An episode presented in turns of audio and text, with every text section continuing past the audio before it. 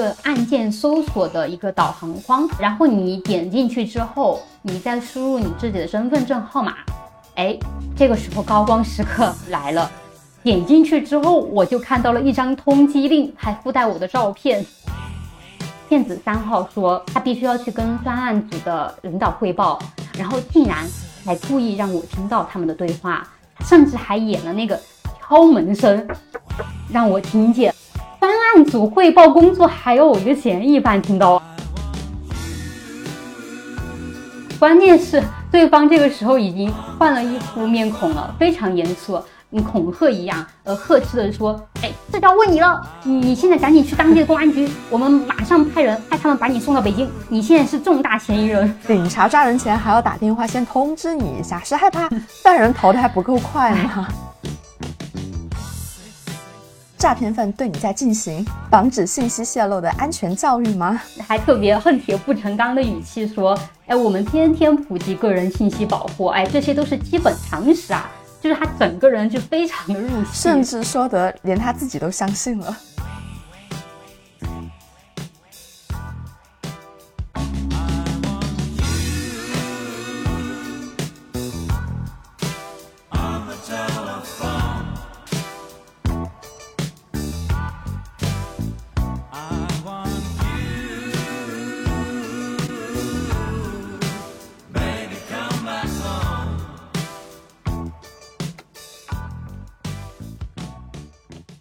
大家好，我是吃喜要吃红烧肘子的肘子，我是被骗子按在地上摩擦的欧耶。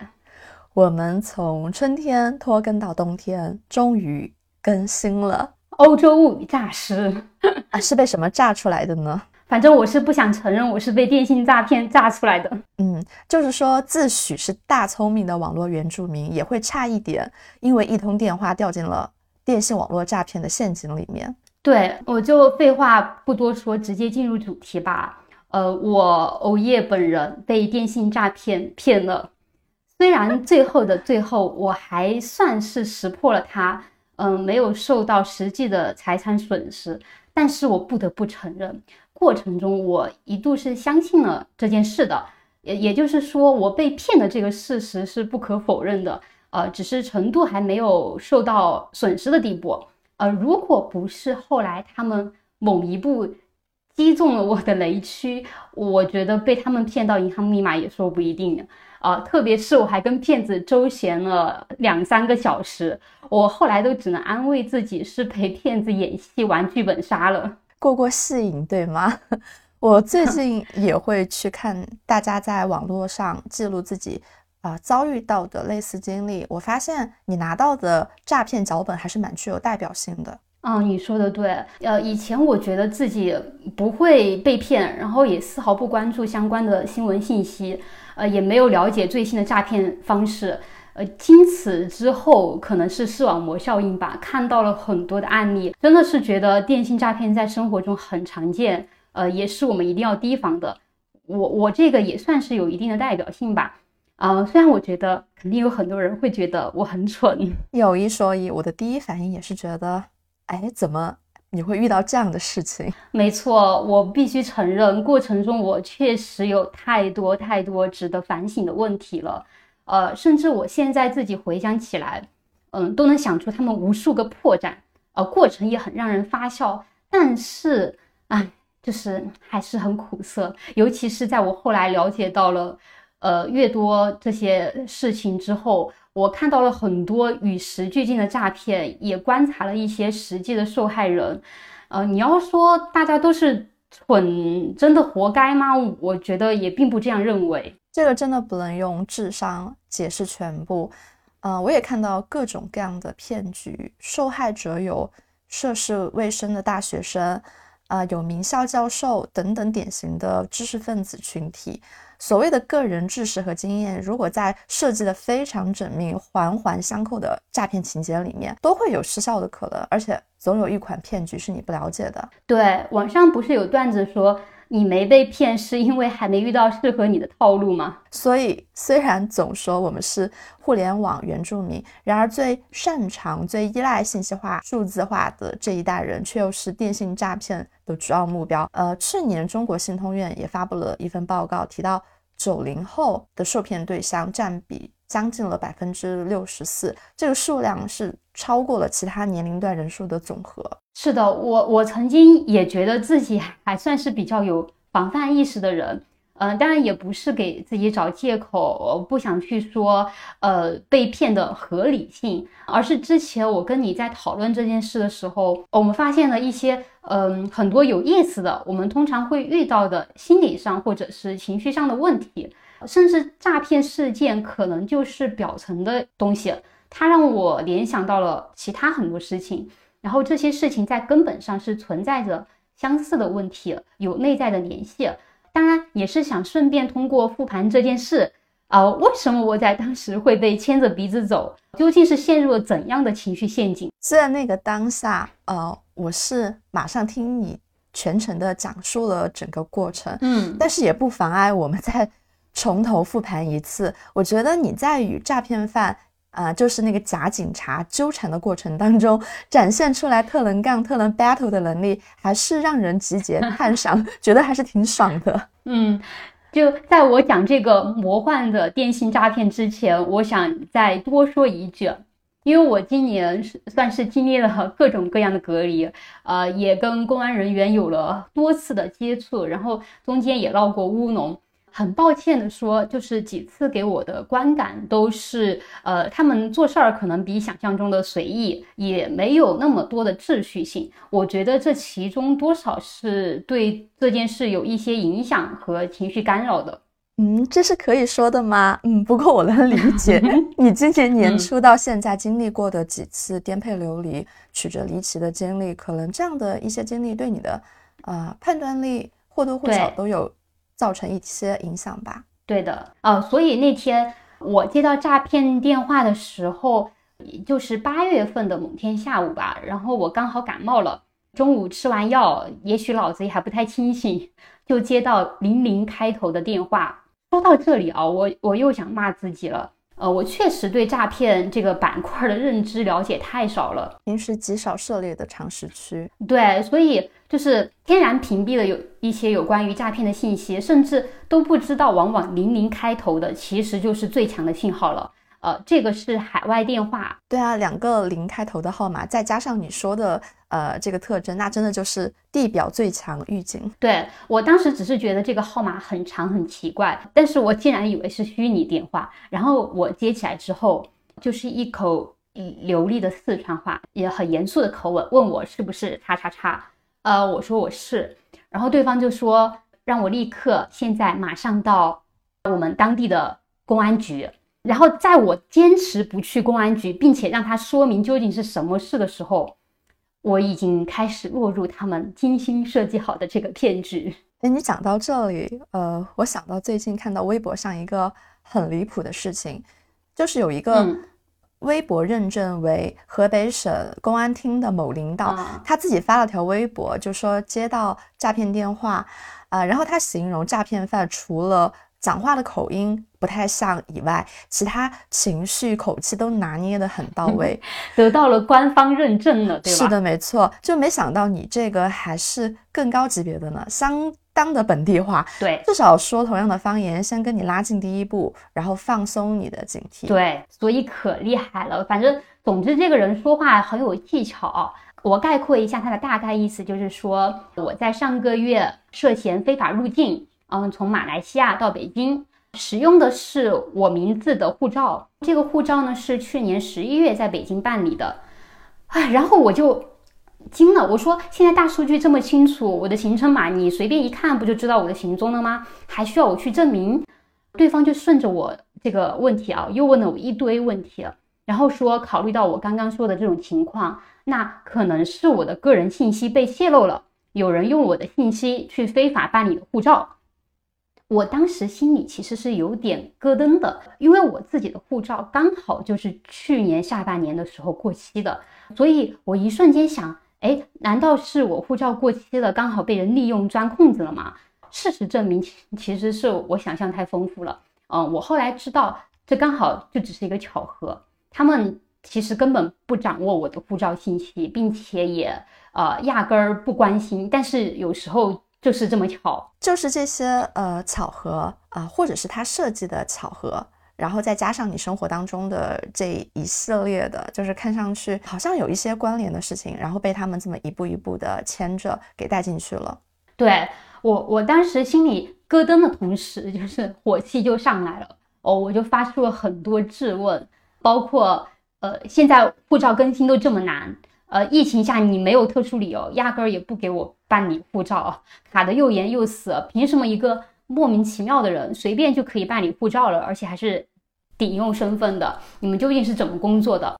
我当时就开始狂喷啊，但通通都是质疑他们的工作，却没有质疑说这个事情本身的真实性。就是我好像相信现实就是可能有这么多漏洞的事情发生。可能生活中我们真没少见一些本应该正规处理却漏洞百出到离谱的事件，已经多得数不胜数了。所以你也就觉得，好像那个电话那头跟你讲的这事儿，就算觉得挺离谱的。啊，倒也就接受了，可能哎，就是真的发生了这件事情。对，而且骗子也非常狡猾，至少身经百战吧。可能遇遇到过不同类型的人，嗯，只要不是质疑他们是骗子，呃，甚至你质疑他们是骗子，他们也有对策回复你。都是经历了成百上千次 role play 真枪实弹演练的。嗯，只要没有彻底识破，他们还会继续演下去的。呃，由于我刚好就是那前几天还计划着什么时候去办理护照更新，所以在出入境管理局的下面去预约过。当时我的名下就只有一本过期了的护照。那如果说去年办理了新的护照，为什么我在我的名下查不到呢？好，我发出我的疑问之后，对方就开始临场反应了。他说：“嗯，现在护照办理很严格。那既然这个办理的不是你本人，那我们有理由怀疑。”啊，这是通过非法途径办理的，这种非法护照在正常的系统下是识别不出来的。他们这个是怎么办理的，我也不清楚。我就是一个传话的办事员啊，我们只是接到北京那边来的要求，哎，说需要你这里来配合调查。他们的应变能力倒还是蛮强的。对，而且你看看这个经典话术，哦，我只是基层员工。虽然这里仔细一想哦，其实也漏洞百出，但是那一刻我根本还没有办法去思考这些细节，因为你们的对话是一句接一句的，你没有空隙去思考上一句的这个漏洞，他下一个包袱又接着来了。这个时候他就把那个电话给了骗子二号，二号人物出现了，对，就是他的组长，呃，是刚刚那个假四川警察的组长，对吧？对，呃，这个人一听，呃，年纪还有说话的语气，就是一种。嗯，办公室老油条的感觉，人物形象目前塑造的还蛮到位，就是跟前面一号人物有了差异化了。哦，颇让你觉得他很有经验，然后或许会解释的更清楚。他一上来就呃，先问我是不是身份证丢过，然后给谁用过，有没有在网上或者呃给别人传过身份证，呃等等等等，然后再教育并普及了我各种该怎么去保护个人信息。呃，什么身份证复印件必须写好用途，然后写二次使用不可等等。呃，所以是诈骗犯对你在进行 防止信息泄露的安全教育吗？那倒还是挺讽刺的。对，而且人还还特别恨铁不成钢的语气说：“哎，我们天天普及个人信息保护，哎，这些都是基本常识啊。”就是他整个人就非常的入戏，甚至说得连他自己都相信了。对，然后说说我现在必须要去北京那边备案，自己个人信息被泄露了，呃，这个是北京那边管辖出的事儿，所以要让北京当地的派出所开具这个备案证明单。嗯，他们呢只是协助北京去调查怎么怎么样，反正要去联系北京才行。意思就是让你自己再打北京公安的电话啊，自己去报案吗？对，你说这个点又到了我的劣根性了，就是我致命的缺点。极其怕麻烦，就在我不断的强调我是受害者，你们应该去调查呀，然后各种讲不通之后，对啊，谁主张谁举证。你说我有问题，那你就拿出证据证明，不要是我自己去联络开证明啊。哦，这里我就光这个问题，我们就至少纠缠了十多分钟。我就说，哎，你们既然是接北京的活儿，那你那你们直接去联系啊，难不成还要哦重新我重新打个幺幺零，随便抓个警察解释一通吗？对不起，我有被笑到，就是你说这个接北京的活儿，这个 有一点好笑，对吧？本来就是。然后你知道吗？这个又是他们的套路了，正中下怀。他就是要引诱你，呃，通过他们去转接公安，也就是下一个骗子。即将呃三号人物要出场了吗？对，如果直接说帮你转接，那其实呃有很大风险，是会让人产生警惕的。但是，一开始强烈要求你去公安局。呃，就会降低你的防备，下意识的让你相信他们就是公安，呃，是不怕你直接去公安局的，要让你觉得就是因为你自己不愿意去线下，才选择这个线上的方式和途径啊。这一步棋真的很大程度在这个环节降低了他们被识破的风险。当然，聪明人肯定 早就已经识破了，我呢只不过是产生了一丝丝怀疑。在他帮我转接的这个等待过程中，大概很短十几秒吧。我就开始在小红书上搜，呃，非法入境诈骗，呃，护照盗用诈骗。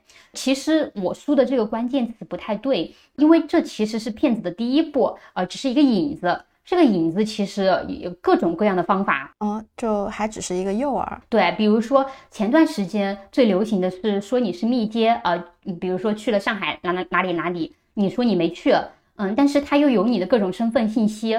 呃，然后他就说，可能是你的个人信息泄露，别人用你的身份证去办了电话号码，你必须要去公安局备案，证明那个不是你。哎，直到这之后，才是跟我相似的套路走向。不得不说，骗子也是真的在与时俱进。比如后疫情时代，又多了一个行骗话术，就是自称是防疫办的电话。是呀，所以我。单独查非法入境诈骗，就是相关的内容其实是不集中的，没有太多完全相关的。而且我那个时候还没来得及细看，对方电话就接通了，所以我这个时候的防备心是起来的。我还拿了我的备用手机开打开了录音，但是也只是怀疑。嗯，但是你至少这个时候可能心里面已经开始警惕了。对，后面就是进入到这个骗局的第二部分了。嗯，我我也就不一一顺序说整个过程了啊。因为前前后后，呃，除掉刚刚那个电话，我们又大概纠缠了两个多小时。两个小时是蛮厉害的，不比开两个小时的视频会费老子。对呀，这就是为我的愚蠢付出了代价。嗯，我就挑一些重点吧。就是刚开始他说要让我去北京备案的时候，就就是说因为现在呃疫情原因嘛，然后允许我视频进行备案了。呃，但是说要全程录音录像。呃，保持绝对的安静的环境，不能受任何外界的影响，甚至要把电话、短信的通知全部都关闭。其实这一步就是让你与外界隔绝。因为说真的，就像我刚刚讲的一样，这个时候我是一步一步被他们引到现在这个时候，呃，是脑子是不清醒的。旁人一听可能就会识破，呃，甚至不需要旁人。只需要暂停一个五分钟或者十分钟，你自己稍微认真思考一下，就会发现他们大量的破绽。但是你在跟他们周旋的时候，这个过程中是很难以去进行一个呃真正的思考的。嗯，他们是在排除一切干扰，然后需要一个绝对有利于他们捕获猎物的环境。没错。所以当接好视频之后，嗯，其实我的怀疑又更加深了。呃，因为对面。大概是一个三十来岁，就是比较圆润的一个男性，然后穿的是警服，但是那种警服外套，你知道吗？当时八月，全国高温停电什么的，大热天不至于穿那么厚的制服吧？就很像冬冬装一样，而且它后面的那种布景有点浮夸，就像电视剧的那种。你你就试问一下，有什么比国产剧更假呢？对不对？开玩笑哈。也就是说，很刻板、很脸谱化的人物塑造，对吧？没错，就是这样子的。总之，我当时是真的相当怀疑。我我说，呃，这是你们办公室吗？然后我就直接跟他说了，我刚刚在小红书搜到了这种诈骗。对方马上就说，你有这种防范意识是很好的，先夸夸你。不好意思，又有被笑到，就是对方是不是还还给予了你正反馈呢？他还在夸你。，对，然后人家就说，哎，行，呃，我给你看一下我们公安局吧。哎，这牌面，呃，难道是警察局 room tour 吗？对，然后他真的就还起来给我看他周围，还从他那间屋子走出去。呃，他因为他们那个走廊，每个房间外面都有那个门标，他应该是在一楼，所以从大堂走下去之后，呃，下了那个阶梯，然后转过去给我们看他那个公安的大楼上的北京公安局什么什么分局的那个标志。这么真实的吗？感觉是租了个剧组的拍摄地。是啊，人家据说柬埔寨那边有很多这种据点。然后反正当时嘛，我还是犹豫的时候，他就表现出那种基层人员有时候会表现出来的那种不耐烦、催促，呃，然后就说，呃，行，这样吧，你 QQ 是多少？我跟你共享实时位置总行了吧？啊，感觉这个自证清白的有些刻意了。对，按理说这也太值得怀疑了，对吧？嗯、但他又配合那种不耐烦的语气，让你觉得，哎，说不定他真的只是被你烦到哦。啊，而且我之前因为流调呀什么的，确实也加了诸如就是防疫办呀、疾控中心人的微信的。啊，我之前海淘清关过，海关告知我也要添加工作人员的微信啊，转扣税的费用。我也发出过类似的疑问啊，是可以这样操作的吗？但尽管如此，我还嗯是照做了。对，所以嗯，当时即使不妥，我也只是疑问，我就我就问他，我说地址信息多容易改呀？就 IP 地址你随便改一下，你换个 VPN 地址都可能变呀。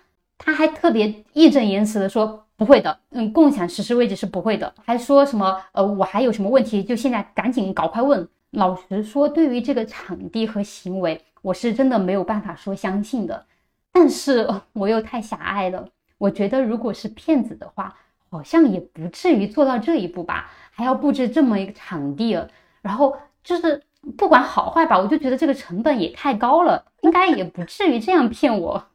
你也太为骗子着想了。哎，我看到网上很多复盘的受害者也提到了这一点，但正是骗子要做的比我们想的都要多更多，才能够让你缴械投降呀。是的，总之我我们就在这里纠缠了很久，呃，我我就反复的问他，我到底需要提供哪些信息？因为我当时心里觉得，只要我不暴露自己的关键信息，他好像也不能够做什么吧，而且呃他能骗我啥呢，对吧？嗯，是的，很多受害者都会在开始步入陷阱的时候有这样的侥幸心理。嗯，人家就直接说你的信息我们系统上都查得到的，啊、他们不仅仅知道我的身份证姓名之类的，呃，我没想到他还能准确的报出我的户口地址，因为我户口的地址跟身份证上面是不一样的，他还准确的形容了我身份证上的照片，那就是证明好像不是不只是知道号码，或许是他们在系统上可以查看得到我的身份信息。所以我当时又有一点开始摇摆了。我觉得，呃，如果我是真的是找别人办事儿的话，呃，我至少还是多少要给给予他们一点信任。所以在我们纠缠了非常久之后，关于护照盗用的这个事情，终于是处理完了。整个过程呢，就是特别的有模有样装的。比如他一开始会啊，几月几号下午几点啊，北京市公安局顺义分局警员谁谁谁警号多少，报案人员谁谁谁，就是弄得感觉很规范。然后又说备案证明已经开具了一式三份，然后也会发到我们当地的公安。顺便还再三强调了一下这个个人信息的保护。哎，这个时候我其实是放下心来了啊，至少这件事情看起来解决了，并且我也没有被骗，对吧？我就以为嗯快结束了。所以这个时候，其实你的警惕是有松懈下来了。是的，但是对方这个时候又说，因为你信息泄露，呃，最好登录网站查一下还有没有别的非法记录。呃，然后给我念了一个网址，注意了，这个网址它只有数字，一开始进去是跟最高人民检察院的官网一模一样，嗯，但是我后来仔细去确认过了，它那个是网址是没有备案的，呃，网站底部也没有备案信息，所以很明显服务器是海外的，就是相当于它是照着扒了一个一模一样的网站，也可以说是煞费苦心了，完全做了个从外观上看一模一样的网站。所以这个时候，呃，我觉得也给了我们一个提醒，就是要注意看官方机构的网址到底有没有备案号。而且区别是他们在这个网站上套了一个导航按钮，呃，有一个按键搜索的一个导航框，呃，然后你点进去之后，你再输入你自己的身份证号码，哎，这个时候高光时刻来了。点进去之后，我就看到了一张通缉令，还附带我的照片。哇，他们居然为此还批了一张通缉令，罪名是芳心纵火犯吗？你 笑死！照片还是我的身份证照片，你知道吗？细节我就不赘述了。反正接下来呢，就是呃大家熟知的那个关于洗钱的老套路骗局了。呃，我的这个故事版本呢，是一个理性的三十四岁的男的。啊，两年前是招商银行大堂经理，后来呢，他盗了一批呃客户信息，办了上百张的银行卡来洗钱。我呢，就是他指认的参与协助洗钱的。嗯，所以你是李姓男子的马前卒是吧？对，呃，反正就莫名其妙吧。嗯，并且呢，人家还支付了我一笔可观的费用。我确实有一张长期使用的招商银行卡，呃，我当时就觉得。特别荒唐，你知道吗？我不知道作何反应。我我说怎么这么巧，你刚好就是这个专案组的成员。哦，我说他给我钱，那钱在哪儿呢？你倒是先把钱给我呀。你对答如流的程度，应该平时也没少看警匪片。关键是对方这个时候已经换了一副面孔了，非常严肃，然后整个人就很凶，你恐吓一样，呃，呵斥的说：“哎，这就要问你了。”你现在赶紧去当地的公安局，我们马上派人啊，派他们把你送到北京。你现在是重大嫌疑人，警察抓人前还要打电话先通知你一下，是害怕 犯人逃的还不够快吗？对我后来我我还跟他扯了半天，呃，我说凭什么要我证明我无罪啊？明明应该你们拿出证据证明我有罪啊！呃，然后之后我就开始跟他各种上价值，大段大段的讲道理。嗯，你知道的，我有时候话又多，然后又停不下来。他好几次打断我，问我：“你你说完了吗？”要死了！所以诈骗犯第一次遇到了比他们自己还能砍的人。对，还有还有问我是不是在在教他做事儿？你在教我做人吗？对他他说出这句话的时候，我反而觉得还真的有有有有那么点儿警察那味儿了。就因为他肯定是需要把这个剧情就是往下面去推嘛，推重点的，不是在。跟我这里瞎扯什么道理？果然他就开始说：“哎，你听我说，你不要说了，听我说。”然后就想开始套路我有几张银行卡，卡里的余额、信用卡额度等等，证明我没有污污钱。我我说呵呵，我卡里有单日转账限额，就是因为现在电信诈骗太多了。骗子听了都要沉默了。关键这时候骗子四号又要登场了。非常有趣的是，骗子三号说。他必须要去跟专案组的领导汇报，然后竟然还故意让我听到他们的对话。他们的对话简直暴露了拙劣的演技和糟糕的剧本，甚至还演了那个敲门声，让我听见。我天哪！专案组汇报工作还有一个嫌疑犯听到啊，离谱！可能一会儿还要开一个小组讨论会，让嫌疑犯一起参与一下。我我好怕我们这样吐槽被骗子听到，他们回去优化他们的。这一段的流程呢，反正骗子四号在那儿装很凶，就是很严厉的人设嘛。问骗子三号，呃，知不知道这件事情的严肃性？哦，必须把人带到北京。呃，然后骗子三号就是唯唯诺诺的说，呃，嗯，知道知道，哎，但是考虑到这个当事人，他还是特别特别的配合。笑死了，他又夸了你。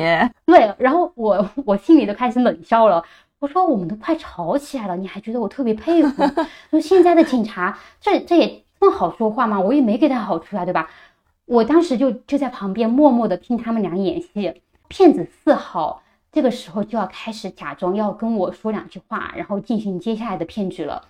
虽然我已经深知他们是骗子，呃，但我也的确不敢轻易去得罪他们或者直接开骂怎么样的，因为毕竟他们知道我这么多个人信息，而且骗子四号演技真的很差，接起电话就开始。训斥的那种语气就发火，那我实在无法理解为什么会有人觉得大吼大叫可以增加威严或者显得很有气势。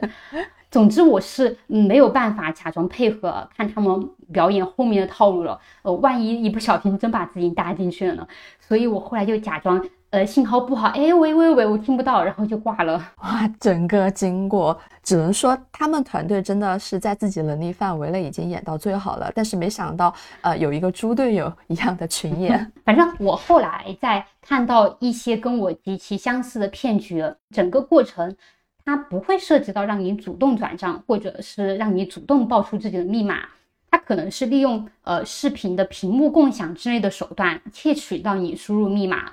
或者告诉你银行卡会被法院冻结，利用你的慌乱，然后告诉你去怎么申请可以免于被冻结。有些受害者是呃，可能第二天就要交房贷啊，或者呃贷款买车买房，就是非常紧张自己的征信会不会受到影响。所以其实我们可以看出，受害者好多呃是处境不佳的人，哎，正好是有问题，还是迫在眉睫要处理的问题要解决的时候啊，成为了骗子的目标。嗯，关键不在于你是什么样的人，什么样的社会身份，而在于你的生活当时正处于一个什么样的阶段。受害者不一定是愚蠢或贪婪的，只是在骗子出现的时候，受害者恰好正处于情感上最脆弱的时候。有时候就有各种各样的巧合击中你，就像很多人见多了诈骗，呃，就知道洗钱这种老掉牙的套路。但是在我的记忆里。的，它的确是有发生的。很多年前，我姐就是因为身份证丢了没去挂失，被用去洗钱，还是上亿。呃，我当时还在外面读书，只是模糊到知道这个事情，又不知道经过，所以洗钱等于诈骗这件事，我是没有警觉的。虽然这次我去问了我姐，才知道别人是警察，专门从广东呃过来，然后请他协助办案，就是整个完全不一样。哦，我就又想到有部纪录片《Tinder》。诈骗王虽然不是电信诈骗，但也算是基于网络、基于网聊，只不过骗取的是呃长期的信任和亲密关系来骗你花钱或者投资，对吧？对，这也是我想表达的。呃，受骗基于了某种心理上的共性。这部影片讲述了社交软件上发生的荒诞的庞氏爱情骗局。主人翁 Simon 他是一个伪装成超级富豪的诈骗犯。嗯，习惯性的利用女生想要和理想型男生谈恋爱的心理，连续六年使用相似的话术和手段，欺骗来自世界各国的女性，累计获利还超过了一千万美元。呃，还有一部纪录片，国内的，就是那部《跟跟陌生人说话》，对吗？啊，里面好像也有提到关于国内杀猪盘上当的女性，这些真实的案例都会觉得。呃，受害者是不是很傻？这么明显的骗局都会上当吗？但同时觉得自己好像就肯定不会上当受骗一样。对，但其其实现实就是，特别是前几年这种杀猪盘真的超乎想象的多，还有那种提资买企业理财倾家荡产的，也也永远会有下一个。但是旁人听见总是会觉得，嗯，怎么现在还有人去借钱投资呀？对吧？对，但事实是觉得自己肯定不会被骗，这只是一种。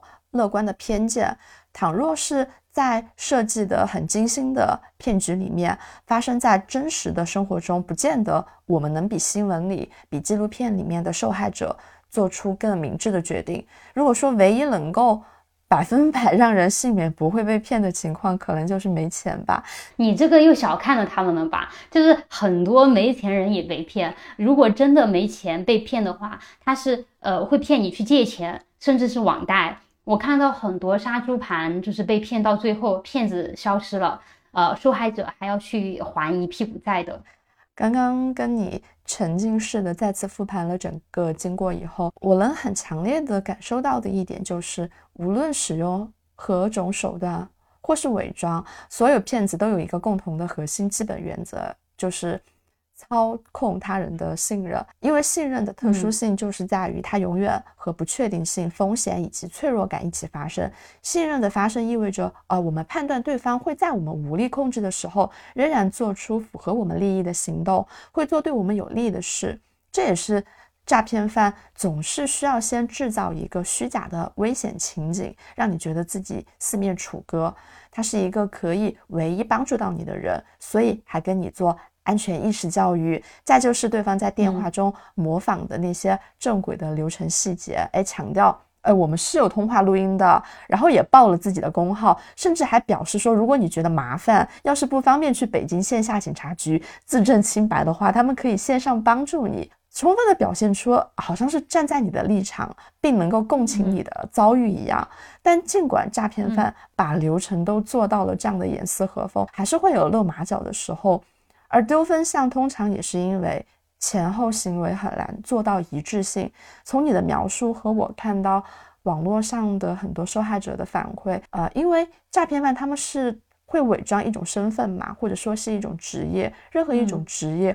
肯定是伪装的比真实的自己要更好，但是受害者的警觉意识和识别能力也是有高有低的。过程当中，你们的交互啊，诈骗犯通过被你提问，最终被识破，都是因为前后他们的表现缺乏一致性。所以，当抛出的问题没有在他们的射程范围内的时候，就极容易暴露出自己真实的水平和能力的不足，并且这种越是想要竭力伪装，就像是我越想要伪装自己的川普，过度在意鼻音、平翘舌音，就更容易暴露我的普通话缺陷一样，总会在某一些时刻回归到自己本来的样子。此时，你的前后一致性也就受到了考验。嗯，而且一般来讲，诈骗犯能够进行下去，他也是准确的抓住了受害者的几个弱点。比如说，第一就是，呃，很多人没有刨根问底的习惯。呃，当然，可能偶夜你这个是一个例外。每次对方用似是而非的话术跟你周旋的时候，好像没懂，但好像又懂了，却没有在这种似是而非的地方深究下去。嗯，其实。我也不是例外，我虽然可能比一部分人多走了一步刨根问底，但也没有走到深究那一步。呃，怎么说呢？特别是今年，随时都在感叹，就是这个魔幻的世界之不可思议，对我也产生了一些潜移默化的影响。呃，首先我接受了一些听上去很荒谬的事，在这个前提下，我跟骗子的整个周旋，虽然我提了很多疑问，但是我所有的这些质疑，在我潜意识中。就是没有期待得到一个结果，因为我大概率知道自己只能抱怨，连个响都听不到。他们不会去解决问题，我只是发泄式的说出来，也根本没有期待他的反馈，所以导致的我其实呃并没有在意他的解释和回答，对于他的那些呃是似是而非的地方，也就没有真的深究下去。嗯，我能理解。呃，那么第二个弱点的话呢，就是对权威的服从。对方能准确地说出你的个人信息，知道你签证的经历，这都会让受害者觉得这个掌握了我信息的人，他可能是来自更大的权威机构，因此清查账户的需求似乎也都变得合理了起来。因为很多人对公职人员会有一种天然的敬畏的心理。有的人说，只要我不贪不怕，保持警惕，就不会被电信诈骗了。但当你相信电话那头伪装的诈骗犯是公检法人员，就会觉得他是权威，哎，他是在帮助你。有时候我我就只是想要顺便的配合一下对方的工作，然后就被他们抓住了这个群体的高度配合的心态。第三个弱点的话呢，就是啊怕麻烦的心理。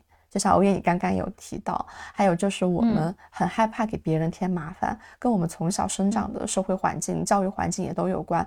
总是被告知要做一个事事多为他人考虑的这样的一个人，然后生活在这样的一个集体社会中，嗯，包括对方话里话外透露出的一种情绪，这件事情。也给他们造成了麻烦。哎，这个本来是北京该管的，但是现在我不得不来处理这种工作，仿佛他们也是被牵连的一样。这种一同被牵连的感觉，甚至产生了一种莫名其妙的共情。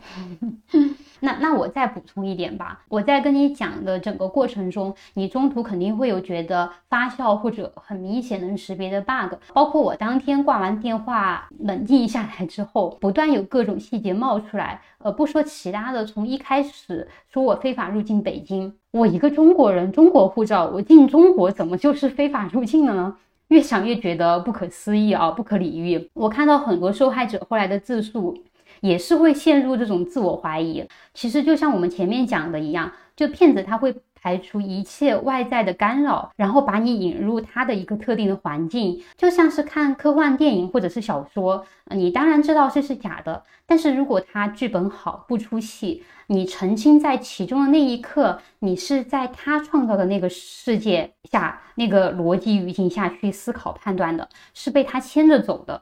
所以，要么大部分人，要么都是一开始，呃，没说几句就识破了骗子，要么就是反而是越到你后面，你越难去摆脱出来，呃，反而还会迫使自己去相信先前的决定是正确的，然后不到最后一刻都不愿意主动承认自己其实是被骗了。我最近在知乎、豆瓣、微博上也看了很多不幸经历电信诈骗。案件的受害者，他们的自我回顾，大家的心理变化过程几乎是一致的。在报案之后，很长一段时间内，会忍不住来复盘事情发生的过程，不断的自我反思，问自己错在了哪里，然后忍着内心的后悔、愤怒又委屈的情绪，尽量完整的复述了自己被骗的经过，然后作为对他人的警示，呃，也想和有同样不幸遭遇的人。相互勉励，呃，或寻找一些微乎其微的破案线索，甚至会在很长一段时间内，还会对接听到陌生电话和操作网银的转账页面感到恐惧。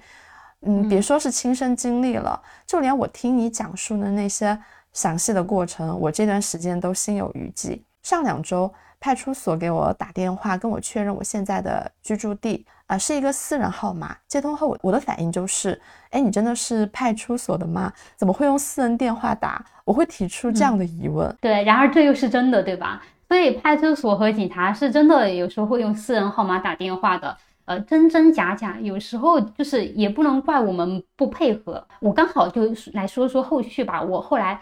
还是找到了我们那个公安局的电话，打过去把情况跟他反馈了，然后他很明显的告诉我这就是骗子，因为我还没有涉及到实际被骗钱，但是跟他进行了视频嘛，嗯，实在是不放心的话，他就说让我还是去就近的派出所备个案，呃，我也确实去了，因因为我主要是有两个担忧，呃，一个是呃我跟骗子视频了。因为我平时了解的很少，我会担心这会不会有其他的风险，我想去跟警察去详细的了解一下。啊，二是我的身份信息骗子掌握的太全了，包括照片呀，然后户口本上的地址等等。呃，我也想知道这个风险以及我可以去做点什么。嗯，是的，我也在想，现在我们使用的网络支付、信息平台什么的，很多都需要用到生物特征解锁、面部识别什么的，就很担心这些信息的泄露被骗子掌握，会不会带来一些隐患？对，当我去了派出所，我就知道了，我被骗确实也还是挺活该的。我从进去到出来，整个过程不超过五分钟吧，但我跟骗子居然打了三个小时的电话，谁有空跟我聊三个小时呀，对吧？我一开始进去。外面只坐了一个警察，嗯，其他的都在里间，大概五六个人吧。坐在外面这个呢，他呃一直在打手机游戏，呃，问我来干嘛的，也也没有停下手里的动作哈。我跟他大概解释了一下，整体感觉呢，他就是比较懒洋洋的，嗯，随手扯过来一个应该是登记簿一样的本子，他也没问我的名字信息，就只说了一句，哎，没被骗钱就对了呀。但是我还是说了一下我的那两个诉求。然后他就从里面叫了一个人，哎，我以为这个人呢，他比较专业，呃，诈骗这一方面，所以我我又重新给他讲了一遍。然后这个人也直接回说了我一句：“那你被骗钱了吗？”我说没有。他说：“那不就对了吗？有啥好担心的嘛？”我说：“因为现在很多人就是人脸解锁呀，我视频那么久，会不会可能存在风险？”啊，我还没说完，人家就开始打断说：“呃，没有那么高科技。”但其实听下来，就是说骗子能做到的远比我们想的要更多。是的，呃，而且我还跟他说，骗子模拟了一个公安楼，还还做了呃假的网站，可以查询个人违法信息。然后这个警察就很不屑的跟我说：“你搞个场地多简单呀，我这里随便装修一下。而且你想想，可不可能嘛？政府的信息还怎么可能让你私人查得到？”然后我我我就说我的信息完全被泄露了，我也想知道会不会有什么样的隐患嘛？他马上就说。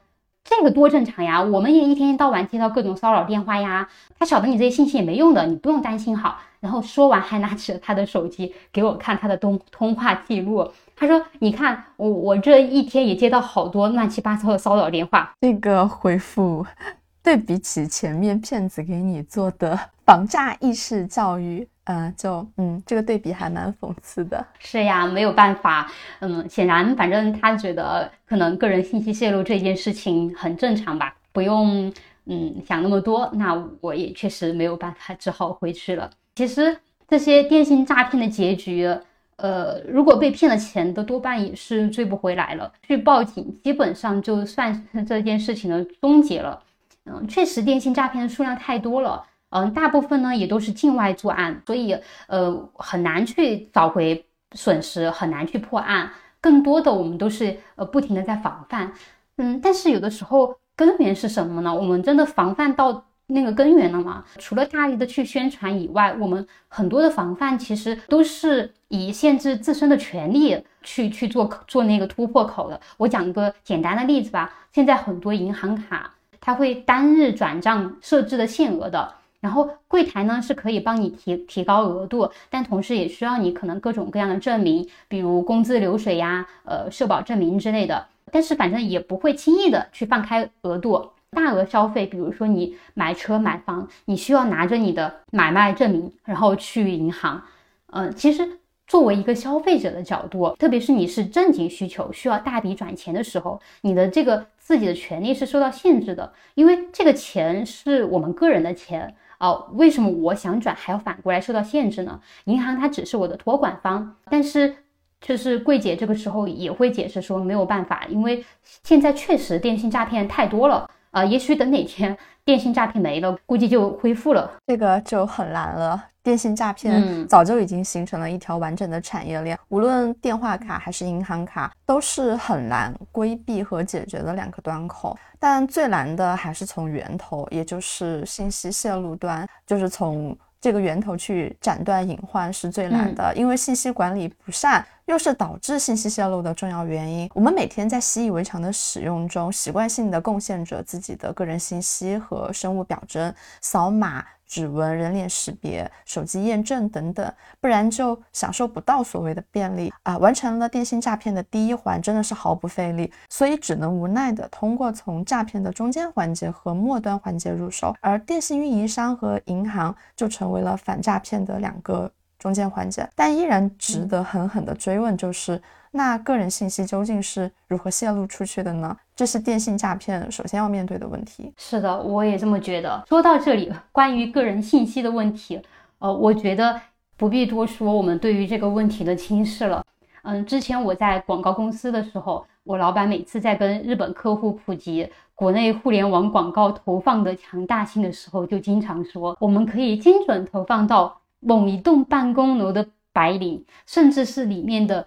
几岁到几岁的年龄层，虽然一 一般那些日本的客户的反应都是，哎，死过瘾呢，索科马的，但是你说你的移动互联网技术发展迅猛吧，但当我自己以此为卖点说出来的时候，还是会多少觉得有点讽刺的。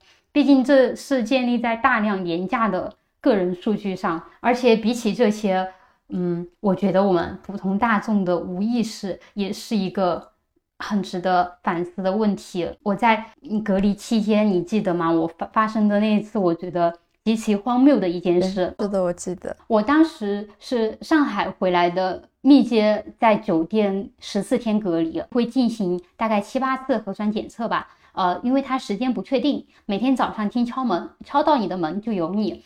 中途换了隔离工作人员，他也许是为了方便大家确认自己当天做不做。啊，出发点也许是很好的，但他的做法就是每天会把一张当天要做核酸人员的表格拍照发到几十个人的隔离微信群里。呃，这个表格里有什么呢？你的房间号、姓名、出生年月、身份证号码、手机号，还有你是叉叉叉哪个患者的密接啊。所以，哎，这也不难理解为什么很多时候在。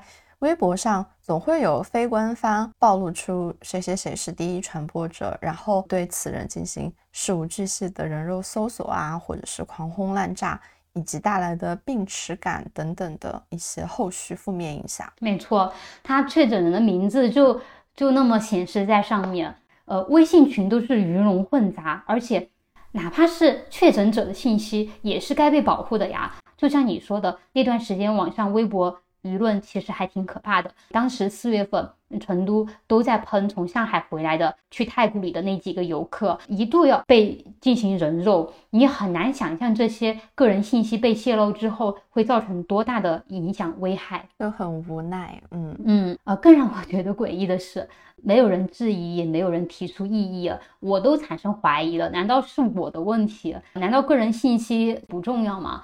大家就淹没在一片“既来之则安之”，积极配合工作人员的一片祥和之中。特别是在我感觉自己是冲锋枪，哎，我提出了异议之后，呃，就遭到了人的攻击，说我要求太多，不懂体谅。所以，当骗子花了不少时间告诉我我该如何保护个人信息的时候，我觉得他更像是警察本该有的样子，就是真情讽刺。虽然他是为了骗我钱，就像你说的，他是演的。另一个就是，嗯，不管是我在跟疾控中心，呃，还是派出所的整个交流，还是隔离期间，我不算是一个常规意义上很配合的人，嗯，我会态度比较强硬，也会发出很多质疑，甚至跟工作人员也发生过一些摩擦，呃，因为我从来不觉得什么都不清楚，全盘接受，乖乖听话，就是所谓的配合工作。体谅工作人员已经在某种程度上成了一种道德绑架了。呃，我们当然要学会体谅，但这种体谅应该是一种尊重，尊重他们的职业，同时也相信他们应该具备职业素养。就像是，嗯，米尔格拉姆实验提醒我们的一样，呃，当权威不断下命令，普通人中有相当高比例的人会背弃自己的道德原则。也就是说。呃，当一个普通人被赋予公权的时候，大概率会愿意向一位无辜的陌生人施加令人痛苦，甚至是危害生命的行为。至少该警惕我们自己对于权威的这种根深蒂固的那种服从。